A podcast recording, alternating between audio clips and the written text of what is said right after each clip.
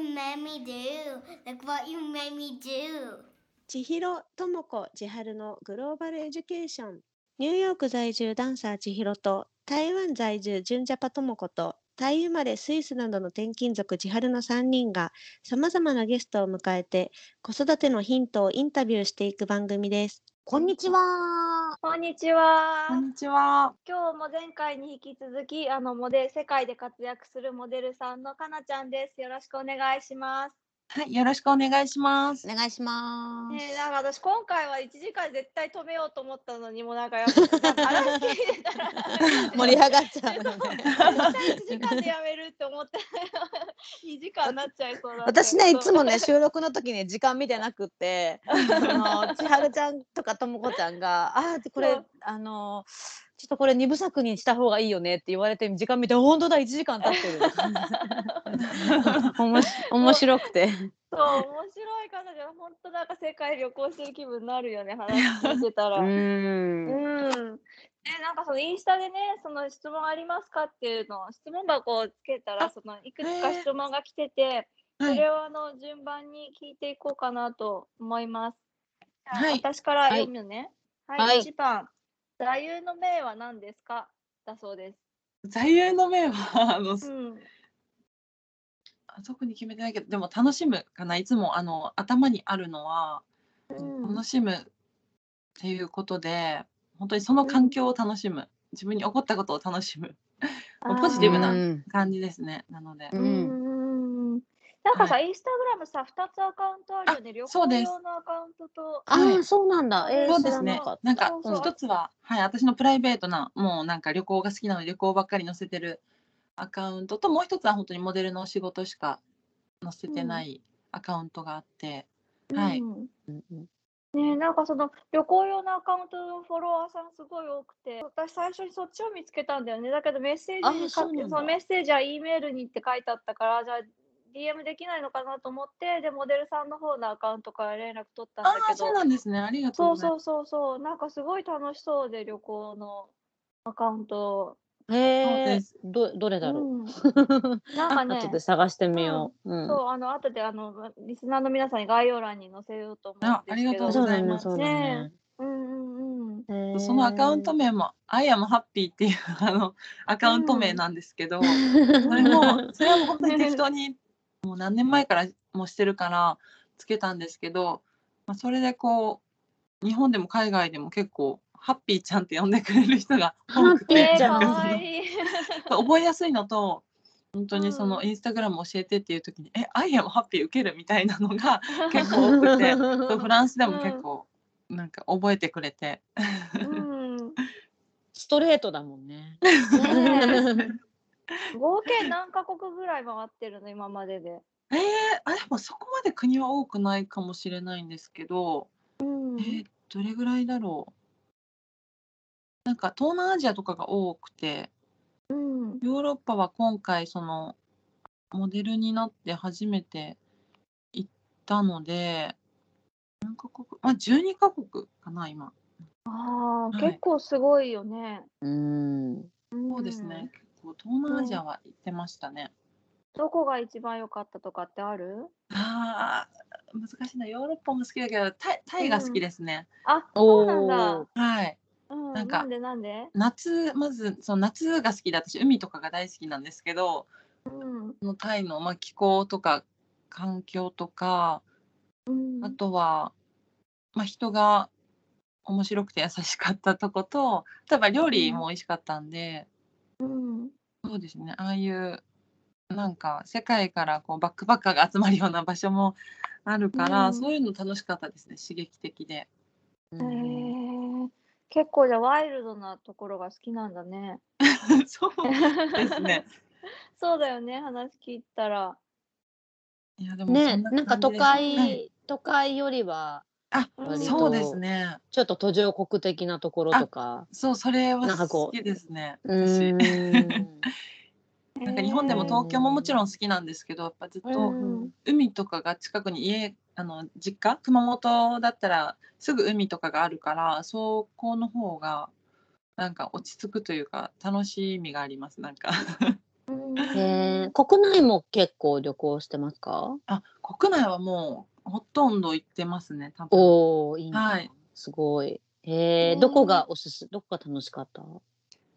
えー、まあでも30都道府県ぐらいなんですけど、うわ、すごい。うんそれでもすごい、31すごいよね。うん。あでもやっぱり私北海道かな北海道がすごい北海道もうしザ自然でうんなんか本当に壮大なこう自然があってスケールが違うから、うん。なんかパワーをもらえる感じがしますね。うん。うん。あーなんかさ子供の頃の教育でこれがあったおかげで今の自分がこの行動力につながってるっていうのは何かあったりする？えーでもなんか逆にこう、うん、強くこう言われてきたこととか逆になくってその、ん。まあ、割とこうしたいことはこう応援するよみたいな形だったので、まあ、もちろん行く行きたい学校とかそういう受けたいこの仕事だったりとかそういうのはまあ制限されずにというかある程度こうあのカナが行きたいとこにみたいな感じだったのでまあそれはその選択肢をこうくれたのでよかったかな嬉しかったなって思いますね。あなんかじゃあ塾とかそういうところには行かあ行かされたりとかっていう感じ？塾も行きました。なんか友達、まあ、それも多分自分で友達が行ってたから行きたいって言ったのか覚えてないんですけど、はい、でもそれも、はい、行ってましたね。それはしてました。すごいね。ほんといろんなことやってる イメージが行動力がすごいね。うんうん。部活もやって塾もやっててそのエネルギーが小さい頃からすごかったのかなあーまあ、すなんかやっぱり部活をしてたのがやっぱり大きくて昔からこう、今いろんなみんなとたくさんの人と関わりながら過ごしてきたのとかは大きかったかもしれないですね。そういうなコミュニケーション取ったりとか。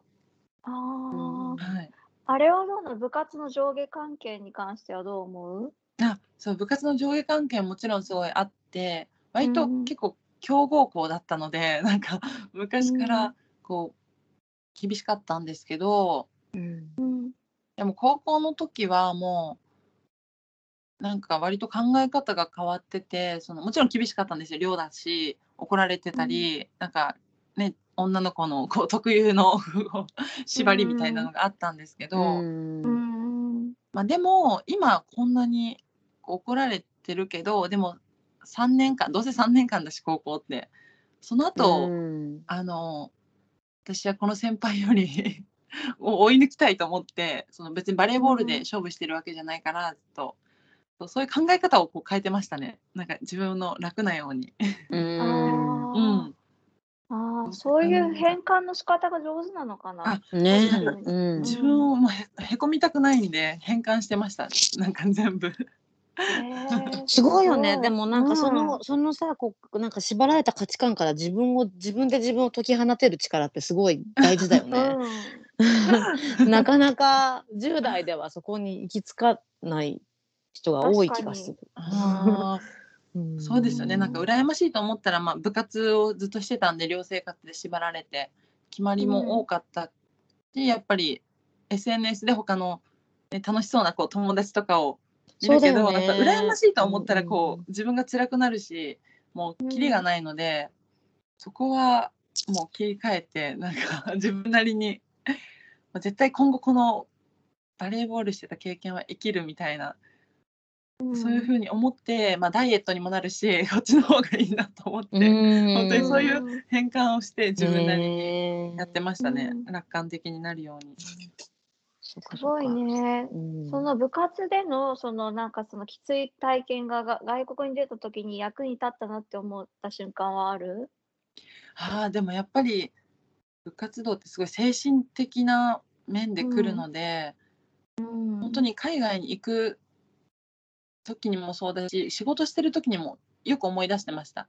えーさすがにあの時が一番辛かったから、いやこれ乗り越え今回のこと乗り越えれるだろうみたいなのうん、は。あの時も 辛かっもちろん違うけど、うん。ああの時めっちゃ頑張ってたしなみたいなのはありますね。大きいですね、うんもう本当に。そっか、うん。じゃあやっぱその運動部での達成感みたいのは。そうですね、本当小さい時に経験したことは大きいですね。なる今ほど。思い出すことがうんたくさんあって。なるほどね。ううんん、次？はい。はい。あ、じゃあ私読みます。うん。えーっと、日本人ってバカにされたりしませんか？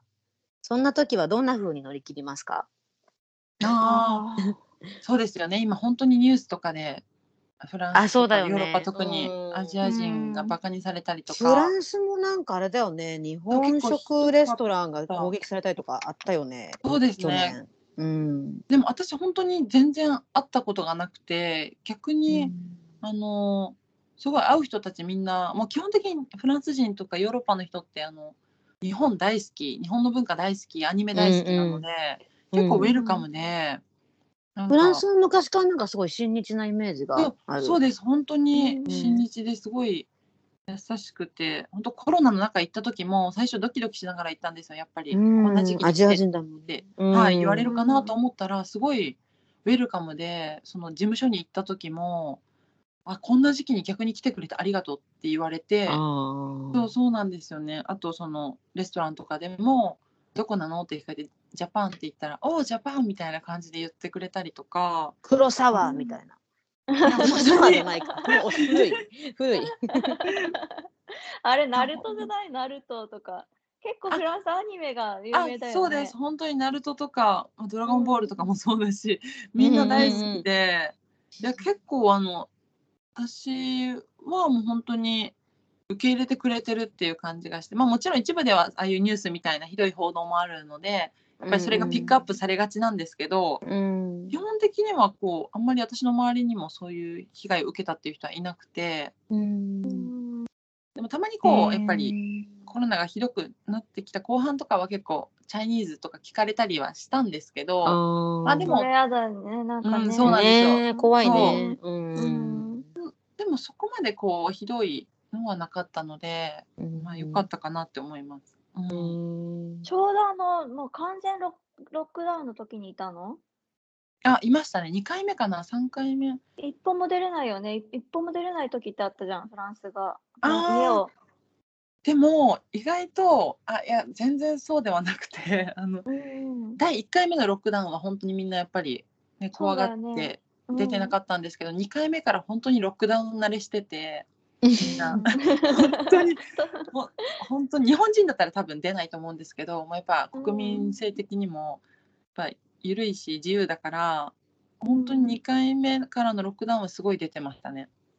うん。うんお店とかはやって許可証があればあ出れるっていう形だったのでもう本当にみんな出てました。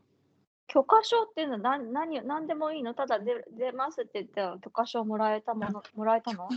そうです。ねあの許可証一応デジタルでもあってあのうん。デジタルでその場でできるからあのなんかチェック項目があって仕事に行く散歩に行く犬あ犬の散歩に行く買い物に行くとかいろいろ チェック項目があってそこで一応チェック項目つけて何時から何時の間みたいなそういう許可証を持ってたら持ち運びながらそうあの買い物とかに出かけるっていう形だったんですけど別にその特にチェックとかもされないので、うん。うん、本当にみんな自由に出かけてるっていう感じでした。うん。へえあの辺のパリのあのちょうどど真ん中にいたの？あそうですね。ほとんどあの中心部にいましたね。あーすごいね、なんか、いいね、なんか、あれだよね。そういう生活してみたいよね、一回。ん。パリのあやっぱりすごいまさか。行ってみたい。うん。うん。パリね海外に住むと思ってなかったしパリに住むとも思ってそうだよねなかったので、うん。本当に価値観が、あのいい意味で壊されて。すごい楽しかったです毎日でも。あ、本当に、そのコロナ禍でさ、帰りたいって思う瞬間はなかったの？ああ全然なかったですね。逆になんか期間も決められてたので、あ、そっか。今しか見れないこああ、そっかそっか。ううんう景色とかを見るともう毎日ん歩出歩ける時は毎日こう行ってましたいろんなとこに気になるお店とか、まあ、それこそエッフェル塔とかあとあのルーブル美術館も空いてた時にとかディズニーランドも行きました。いろいろ行きあーました。へえあーそうなんだ。えー。ディズニーランドは東京の方が良くない？私ディズニーランド東京の方が好きなそれみんなね。東京の方がいいです。うん、いいよね そう。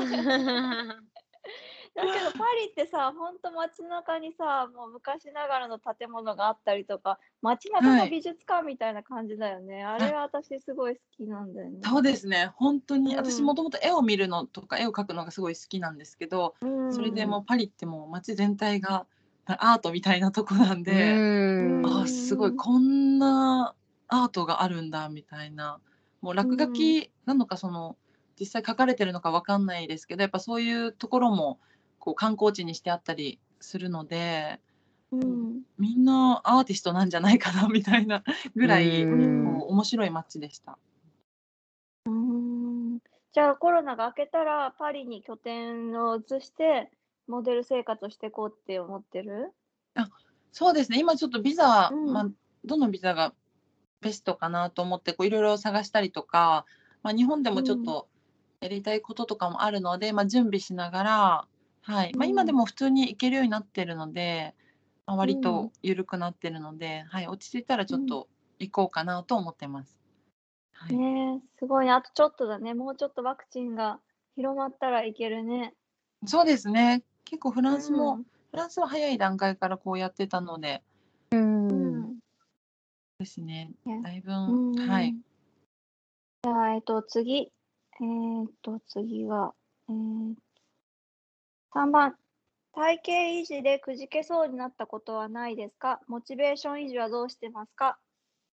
はい。ありますもちん。ろん、はい。よくね、うん。あるあの皆さん思われるかなと思うんですけどうん。やっぱり私もやっぱりもちろんコンプレックスはあるしこうあの体のね嫌いな部分とかもちろんあるんですけどコンテストに出るためにこう絞らなくちゃいけなくてあのすごい言われて、まあ、糖質制限とかいろいろしましたねその時は。うん。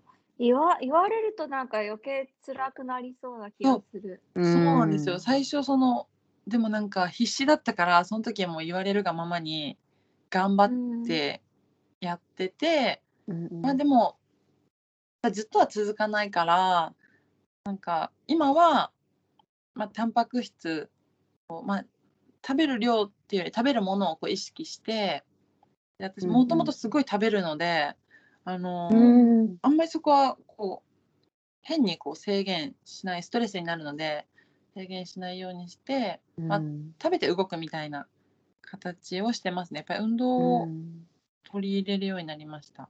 うん。でもなんかメンタルバランスが一番大事だからもちろん他の人と行く時は食べるし他の人とあのレストラン行ったりとかそういうのはもう自由に食べててであの運動もその激しくやっちゃうと三日坊主とかで終わっちゃうから自分無理ない程度に続けていくみたいな形をとってますね、今。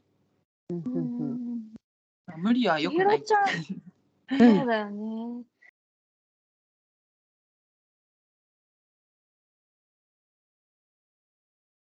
千尋ちゃんも太らないでしょダンスしてるから。うーん体重はずっと変わらん、変わってないんだけど10年ぐらい10年以上。すごいね。すごい。うん。でも、ううんん、そう。だからサイズも高校から変わってないけど、うんですもその筋肉自分でここ筋肉よりいやなんか筋肉落ちたなみたいのはある。でもずっと同じ体重の範囲内で。だから体型は結構変わってるんじゃないかなと自分では思うんだけどあんまりそ外からの見た目ではわからないみたいうん、だそれってやっぱ気を気をつけてるの？それともすでに筋肉があるから太れないの？えー、うーんと子供を産んだ後は気をつけ始めてるかなちょっと。今最近気をつけ始めているところ。やっぱちょっと体質変わったなって思う。うー。ん。あかな。前はうん全もう全然気にしてなかったけどやっぱりうん。私もあのそう食べる内容食べる量は変えれない。私も食べるの大好きで食べれうんる食べる量は変えられないから、食べる内容 それこそねビーガンになってみたりとか。うん。で、うん、そう。でも結構なんかどうだろう。人によるかもしれないけどあの、その食事を変えてみたりとかして、うん。まあ何でもいいんだけどなんかダイエットとかトレーニングとか始めてうん。自分の体自分の体調とか体型がこう自分で分かってくるその結果が見えてくると楽しくなってきてハマってやずっとできるんだよね私。うん。あはい。ねえ。なんかうん。結果が見え,、見えるから体 体って結構正直に結果が出るからハマりません、うん。なんかそういうの。いや、わかりモチベーションになりますよね。こう。うんうんうんそそこに行き着くまでが多分大変なんだと思そうだよね。あそうそううん。そうですね。そうです。そう。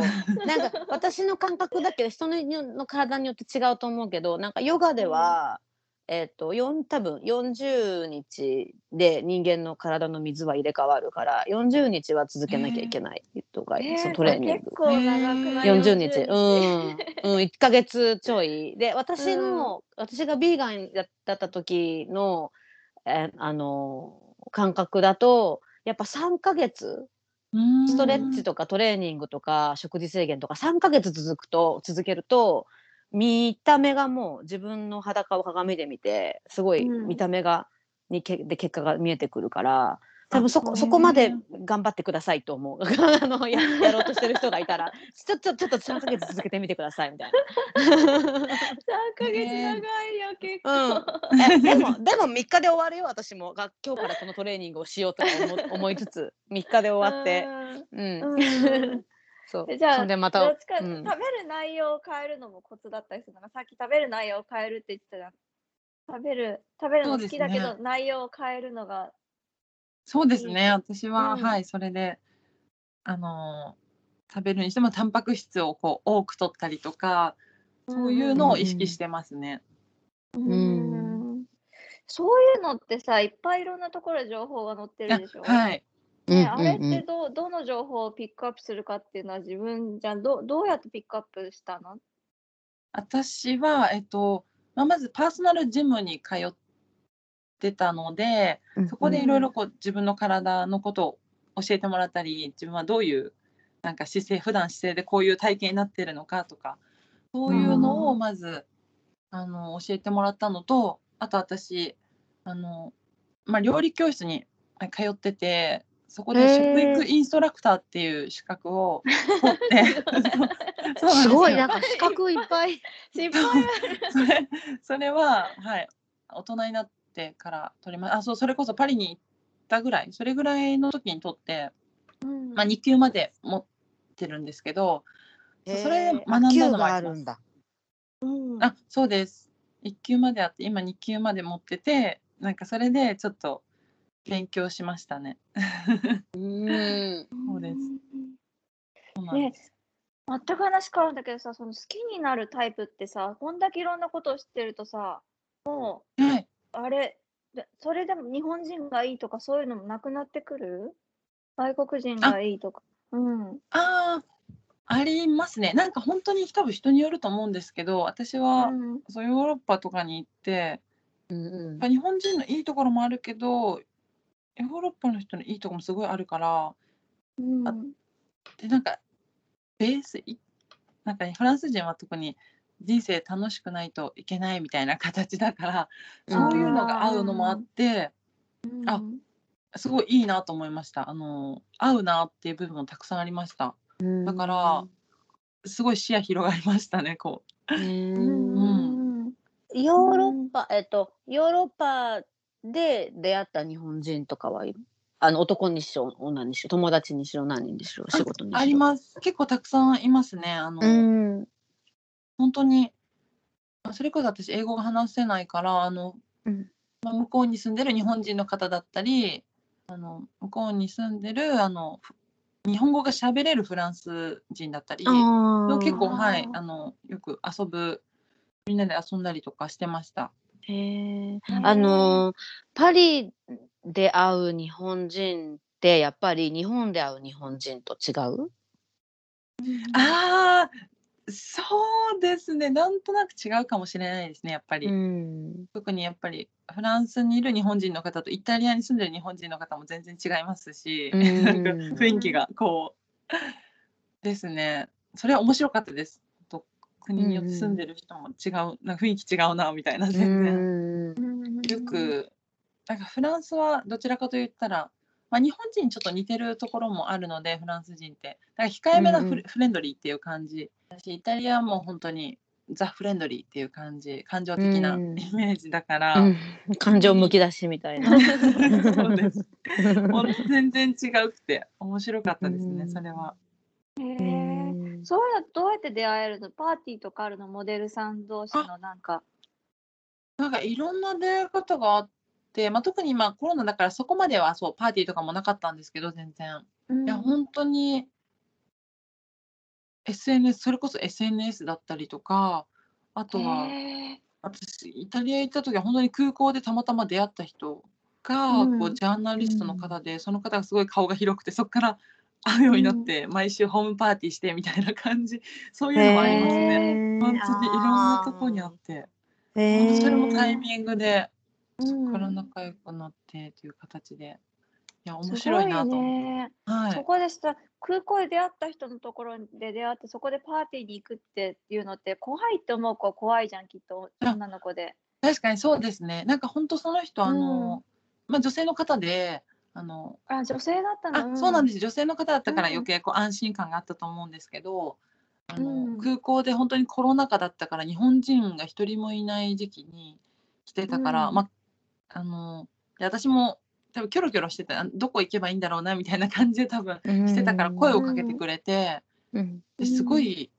あのご親切にご案内してくれてなので、そこから私はこういうものですってあの紹介された時に、まあ、その調べたらこういろいろ名前が出てくるようなこう方だったのですごい偶然こう出会えたと。出会いだね。はい。うんそこからねやっぱコロナになってたからそういろいろレストランとか行けないからそうなんか遊びにおいでみたいなこの近くに。それで、うん。そしたら、そのいろいろそこに住んでる日本人の方をご紹介してくれてたまたまその人たちが熊本出身の人たちでみたいなそういうのもあって。すごい。そうなんです。うん。だから本当に偶然がいろいろ重なって、はい、お友達もたくさんできましたね向こうで。え。何が違うんだねこんな引きつける力が。なん何があるあるのかな。ねえ。なんか引き寄せる力があるのかな。なんですかね。本当ラッキーな部分もありますし、なんか、うんはい、その人たちとは今でもこう SNS でこう連絡取って してるので、うん。はい。うん。いやー面白い。え次？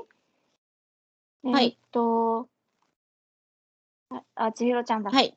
はい。うん。えっと、あ、これなんか、ちょっとお話の中でもう今出てきてたかもしれないけど、えっと、モデルになろうと思ったのは何歳から？きっかけは何ですか？ああ、はい。私さっきも言ったように、きっかけは突然こう来たので、あの、まあ25歳ぐらいからなったんですけど、でも小さい時に、あのそれこそ私がこうモデルになって、今ヨーロッパでやって久しぶりに熊本に帰った時に母がうん。なんか紙を持ってきて私がな小さい頃書いたこうなんかうん。できてそれそこにあの「私はモデルになりたいです」なんかモデルになりたいけどなんか熊本に住んでるからどうすればいいかわからないみたいなそう小学生の時に書いてた紙があってそれを母が。そうそううん。持ってきて「え何この この展開」と思って。私はその小さい頃でもゴミ箱に捨てててそれを。それを母が拾っててなんか持っててずっと。うん。へえ。そうそれな私はななんでゴミ箱に捨てちゃったんだろいや多分なんかまあ小学生の頃多分思ってた私もそれ書いてたの覚えてないんですけどうんなんかそう小学生の頃に、まあ、ファッション雑誌をこう初めて読んだ時にあいいねモデルさんすごい綺麗だなで私身長高かったからやっぱそれをコンプレックスをその武器に変えたかったっていうのも多分あると思うんですけど、うんモデルになりたいってすごい思ってた時期があってそういえば小学校の頃に。で、うん。その応募用紙とかをこうずっと眺めながらあ本当になんかモデルになりたいなって思ってた時があってでその、でもやっぱ熊本にいたしこう具体的にはこう考えられなくて東京とかだったらもっとね、スカウトとかあったりとかモデルしてる友達が周りにいたりして、あの挑戦してみようって思うと思うんですけど熊本にいたからなかなかいや無理だなって思ってて。うーんそれその時に書いたと思うんですよそれを。だから書いたけどやっぱり諦めるために多分捨てたんだと思いますなんかいやそんな無理だようんみたいな。うんへえ。あのーその就職をするときに、はい大阪とかに出ようとか東京に出ようとかあとなんか福岡に行こうとかそういうふうには思わなかった？そうそれは全然あの思わなくて、まあ、一応学生の時に福岡のあの専門学校に行きたいなとかは思ってたんですけど、まあ、結局、まあ、熊本でいっかみたいになって。うん。そうそれはだからずっと熊本なんですよね。へえそう。なんかねなあのー私誰だか忘れちゃったんだけどそのニューヨークで知り合う日本人ってさっきあの前半でも言ってたけどあの九州出身の人がすごく多くてはい、福岡出身の人すごくよく会うんだけどなんか誰だか忘れちゃったけど私なんかその中の誰かにねなんかなんで九州の人なんかニューヨークって九州の人多いんだろうねって聞いた時にそのなんか九州とか、はい。あとあ福岡だったかな忘れちゃったけどなんかあの東京とか大阪に出るよりは、もう海外に行ってしまえと思う？みんな？って言われて。そう。そうでそもう。なんかそういうなんかこうメンタリティーがあるのかなと思って。でも私も横浜だから、なんていうの、あはい。その、東、あのー、福岡とかもさ、なん、なん、なんていうの、そうじゃん、なんか地方都市っていうか、うん。あの、はい。都会だけど、東京よりはうん、ちょ大っと違いないみたいな。ねうん、そうそうそう。そうだからなんかそういうなんか、こう、こ国民性じゃないけど、みたいなのがあるのかなと思って。ああそう。でもそうかもしれないですね。なんかやっぱり私もよく言われるんですが、熊本から東京飛ばしてパリに行ってるから、そうそうえってそう。言われるけど、うん逆になんか東京挟んだ方が なんかまた違うこう形になるのかなと思っうん、て、なんかうん。メンタルとかねいろいろこう 考えた時に、ねそのまま行っちゃう方が意外と いいのかもしれない。そのままのこう、うんなんだろうモチベーションっていうかそれを持って海外でダメだったらもう別にそれは OK みたいな感じうんなんですよね。うん、目指すとこに一直線に行くみたいな。うんなんか東京に一旦出ちゃうとまた東京でいいやとかなっちゃいそうだよね逆にね。そうですね多分また選択肢が東京だと本当広がっちゃうので東京でいいやってなっちゃうと思いますねでもそれは、うんうんね、モデルのうん。そのお仕事とかもあるし。うん。ただまたパリに行くとか海外に行くってなると一歩こう踏み出すのに時間かかるのかなっていうの東京でややっていくので縛られちゃったりしそうだしね。うん、そうですね多う分、ん。うん。確かに確かに。生活しできるようにしていくだけで。そうそうねなんですよね。それはあります、でも。東東京で頑張る。るためにはその環境づくりも大事だからそっちに一生懸命になっちゃって結局、うん。今後海外目指してますっていう子も多いから、うん。うん。行っちゃえみたいな。それだったら。直 接そうなんだ。え周りでさ、同年代のモデルさんの友達とかいる？外国に一緒に出たときに。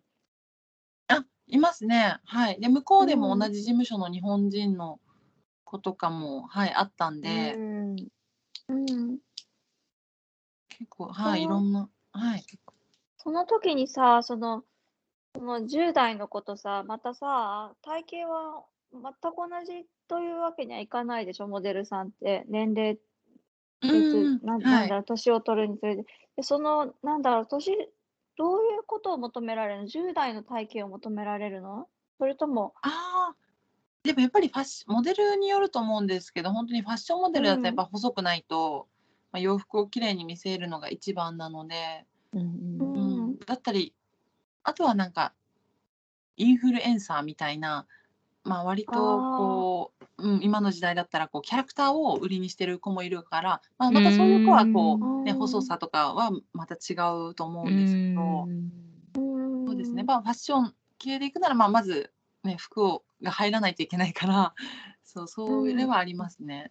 そっかでもそっか。はい、でもなんかやっぱ向こうに行くと本当に、うん。ね、年齢をあんまり向こうの年下の子がおこの大人っぽく見えたりするから、こうあんまり誰が何歳ってこうはっきりうんそんなにじゃあオーディションとかも年齢制限とかで切られたりとかはない？あいや全然ないですね。えー、そうなんだ。はい。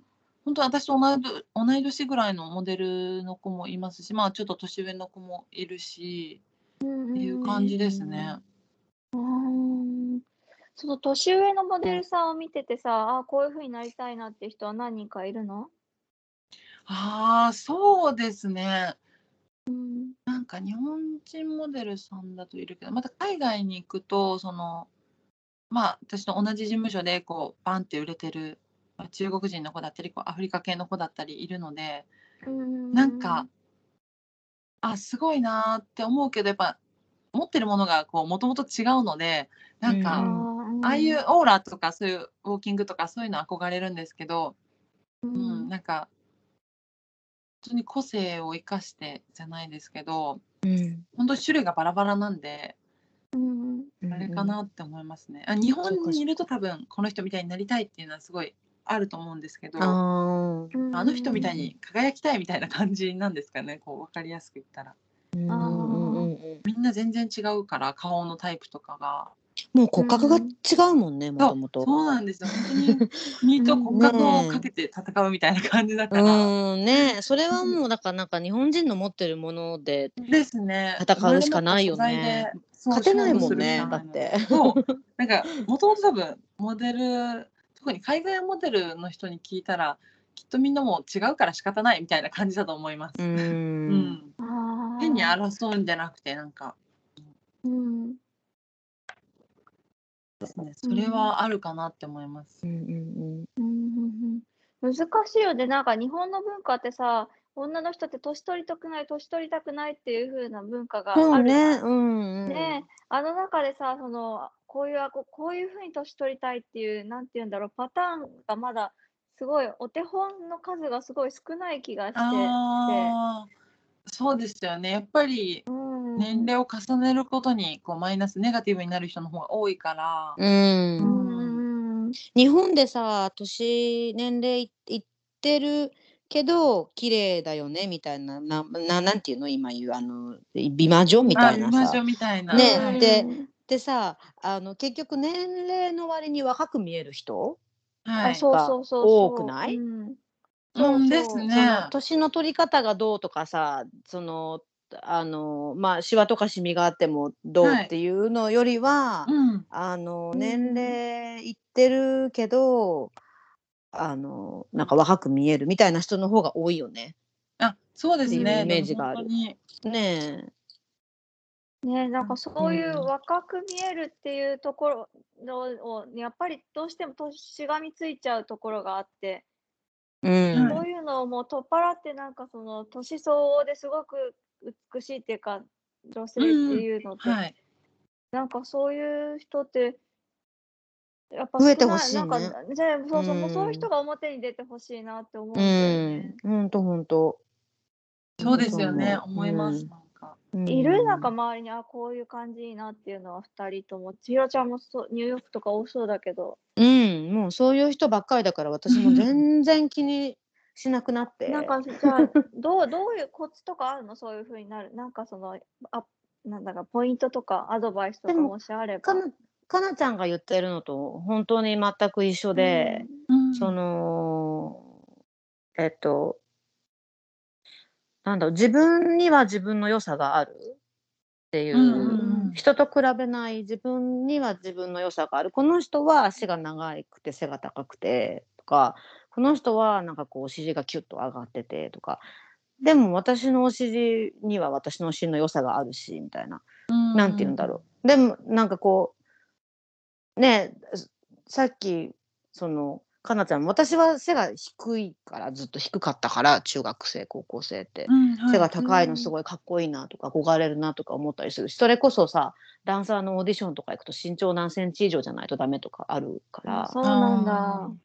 でもその背が高い人は逆になんか小さい子に憧れるんだとか思うとなんかたんもうすごい単純だけど、うん。あのわこの人背が高くてかっこいいってこうちょっと劣等感を感じるじゃない？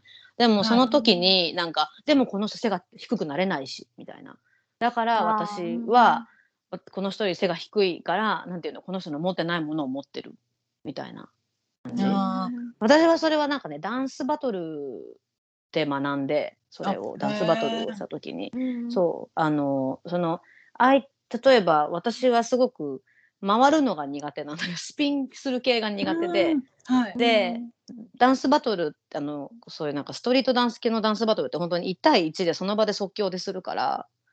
なんかうん相手がすいません私の話が長くなっちゃって。あいえいえ。なんかあ 相手がじゃあそのスピンがめっちゃ得意な相手が来た時に、はあのどうしようこの人めっちゃスピンできるって言ってこの人めっちゃ回綺麗に回れるって言ってでもそこにぶつかろうと思って周りに行ったら絶対負けるじゃん回ったら。はい。だからうん。もう回ることは忘れて、でもあー。私この人より高くジャンプできるしみたいな。この人ができないこと。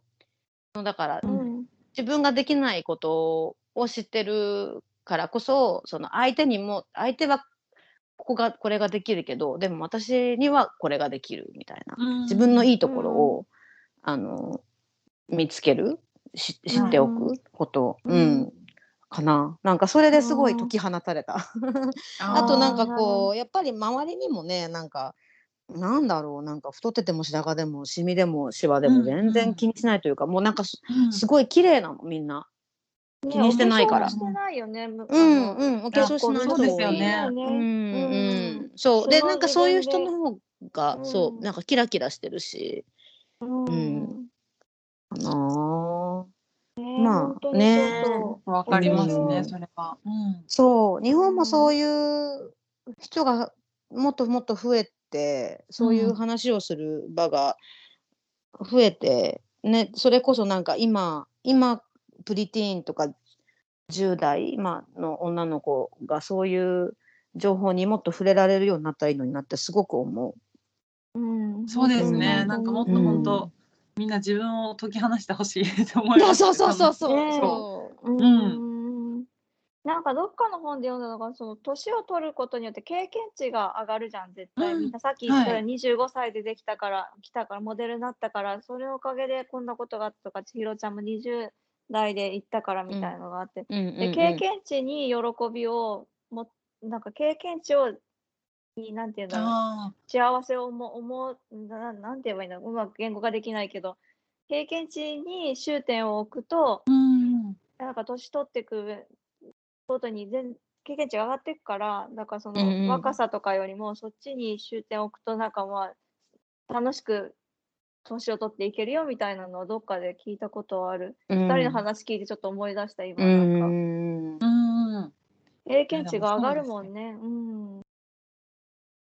本当ですよね。なんかもうどれだけ生きたかよりもどう生きたかみたいな形なのあで、ーねなんかうんその人の特に若い時はあれですけどだんだん経験値をこういろんな経験を積んだら あこの人はこういう生き方をしてきたんだなとかねなんかそれで積み重ねで成り立ってますよね。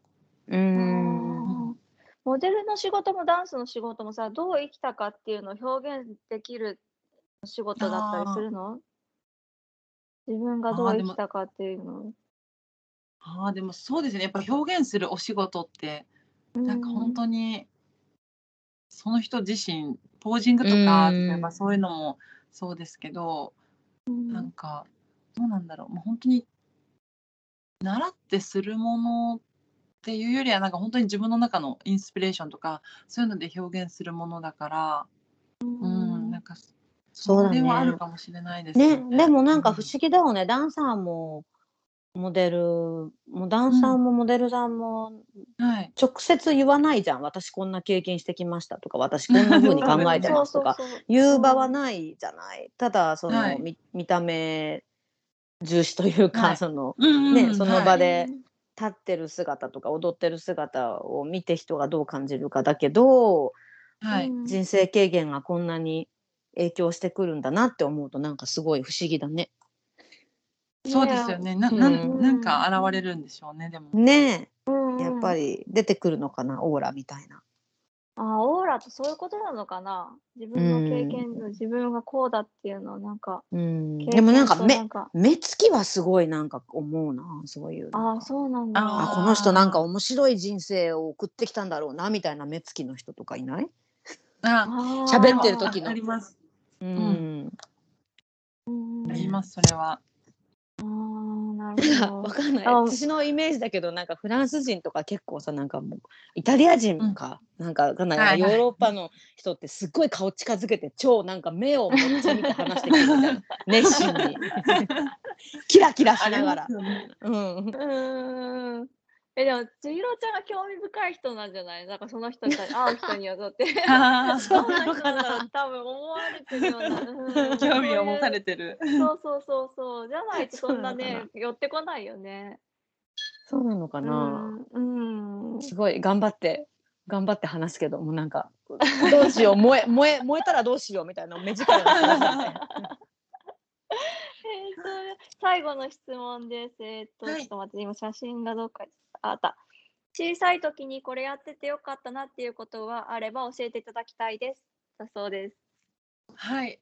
小さい時にこれやっててよかったなっていうのは、やっぱり私は小さい時からこう部活動をやってたので、まあ、いろんな人のこう周りコミュニケーションを取ること機会が多かったからその環境で育ったのは良かったなって思います。私、まあ、こう話してるけど、私本当にもともと真逆というか多分の人間であの本当に恥ずかしがり屋だったし本当に話すことが大嫌いで自分の声が嫌いで本当にコンビニの店員さんに返事するのも嫌なぐらいあの本当に全然違うタイプだったんですよ私。うんそう。それそれであのそれこそまあ身長高いから昔からモデルやればとか言われてきたんですけどいやあんな人前にみんなから見られる仕事なんてできないと思ってたんで本当に話すこととか自分に自信がなかったしそう本当に逆でしただから。なので。うんえーなんでそんなに変わったんだろあねこれは本当に仕事し始めてからですね。大人になってから変わっえ。で、うん、はい。あの昔から本当に多分目立ちたいとかそういうのあったんですけど 中に。でも恥ずかしがりシャイだったから、なんかそういう自信がないのが一番でだったけど、うん。その仕事をし始めてからなんかまあいろんな人たちとこう出会う機会があってフリーランスの方とかそういう方と結構仲良くなってそのコミュニティみたいなのがあってみんなそれぞれ好きなことをして、まあ、仕事してるみたいな人たちからすごい刺激を受けてなんかこう自分の好きなことをやってこう楽しんでいいんだそういう環境があるんだっていうのを知ってそこからだんだんやっぱり恥ずかしがり屋の自分を知らない人たちと会っていってだんだんこう自分を出せるようになっていったというか。うん。自分を受け入れられるようになった、うん、なんか正社員とかそういう社会で生きてるとやっぱり列に列を乱したらいけないとかそういうのがあって、うんうんうん。ちょっと恥ずかしいなとかこうなったらどうしようっていう不安とかもあったんですけどもっと自由にこう自由にしあの表現できる世界があるんだなってそういうのを徐々にこう知っていってからですね本当に、うん。へーそういう人たちによく話を、はい、聞きに行ってたので、うん、そうだからでもやっぱり人と会うとか行動してきたことしかなかった私は自信にならなかったので、うんいやでそれでもその行動がすごい、行動力がすごいから自信持っていいと思う。ねえることがほんとほんとうんうん。普通じゃないもんね。ね行動範囲がすごいよね。そうですね、うん。だから本当に昔からやってよかったなって思うのはやっぱりいろんな人たちと会って、ううん。そういうコミュニケーション取ったりしてたのは、うん、今でもよかったなって思いますすごい。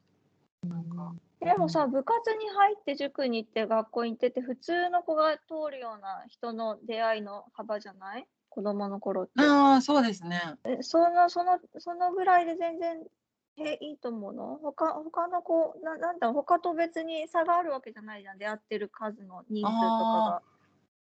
そうですね何してたんだろうでもそのね、そこが、ね、他の子と違う方向に行動力がそこまで伸びたのは、なんでだろうね。ああ中学校その部活動しててまあいろいろ結構県外に行ったりとかいろんな合宿したりとかあとそこからなんか一人であのなんか違う県外のチームに行かされてうんそういうのもあったのかもしれないですね。徐々にこう一人で何かをするっていううん。それ強制的にこう行かされたんですけど、うん。うんうんなんかちょっと強いチームに、まあ、身長も高かったからこう将来こう使える選手になれるようにみたいな感じでなんかうん。全然違うクラブチームの合宿に行かされたりとか一人で入れられて、なんかそういううん。のはちょっとあ,、うん。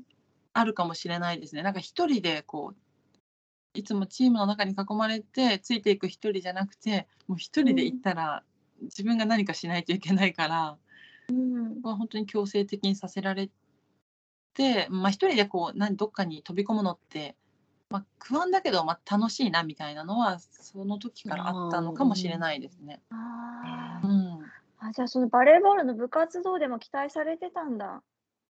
あまあ、その当時中学校だから、まあ、身長も高いから こううんうんうんそうですねなんかうん。環境はありがたいですね、でも、うん、あったので。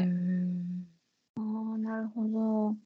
いや、面白かった。ごめんね、こんな2時間も。ねいやとんでもない いやお話できてすごい嬉しかったです。うんうん、なんかすごい楽しかった。本当うんううんん。なんかね頑張ってほしいね。まあなんかいろんなところでがとうございます。ね。そうそうそう。そう。うん。もっとねなんか。ねコロナだからやりにくいよねきっと。うん。で出にくいよね海外に。でももっといろんな国でそうですね。私も。活躍してほしい。いや、ありがとうございます。ね。いつかそう、うん。アメリカにもこう、まあ、モデルがてら旅行にもまだ行ったことないんで、そう行きたいので、うん。うん。はい、ぜひ、ちょっと、素敵なご縁なので、今回。本当ね本当ねはいもしもニューヨークに来るときはぜひご連絡くださいはい、ぜひうんお会いしたいです。じゃあ、えっと、最後にじゃあこれからを生きる子どもたちに何か一言いただけたら嬉しいです。あ、はい。うんと、うん、えっと、自分、私がもうこう、一番言ってるのは、こう、自分らしく生きるっていうことを大切にしてるので、うん自分の今ある環境とか周りの人に感謝しながら、まあ、自分のやりたいことをこう自分が思ったようにこうやっていってほしいなと思います。自分らしさをいつでもこう忘れずにしていってほしいなと思います。うんうんうんそうだよね。うんですね。うんあはい。ありがとう。ありがとうごいざいましたありがとうございました。さようなら。さようい、ならありがとうございました。今日もお聞きいただきありがとうございました。グローバルエデュケーションで取り上げてほしい議題や相談、質問などございましたら、ぜひメールでご連絡ください。それでは、さようなら。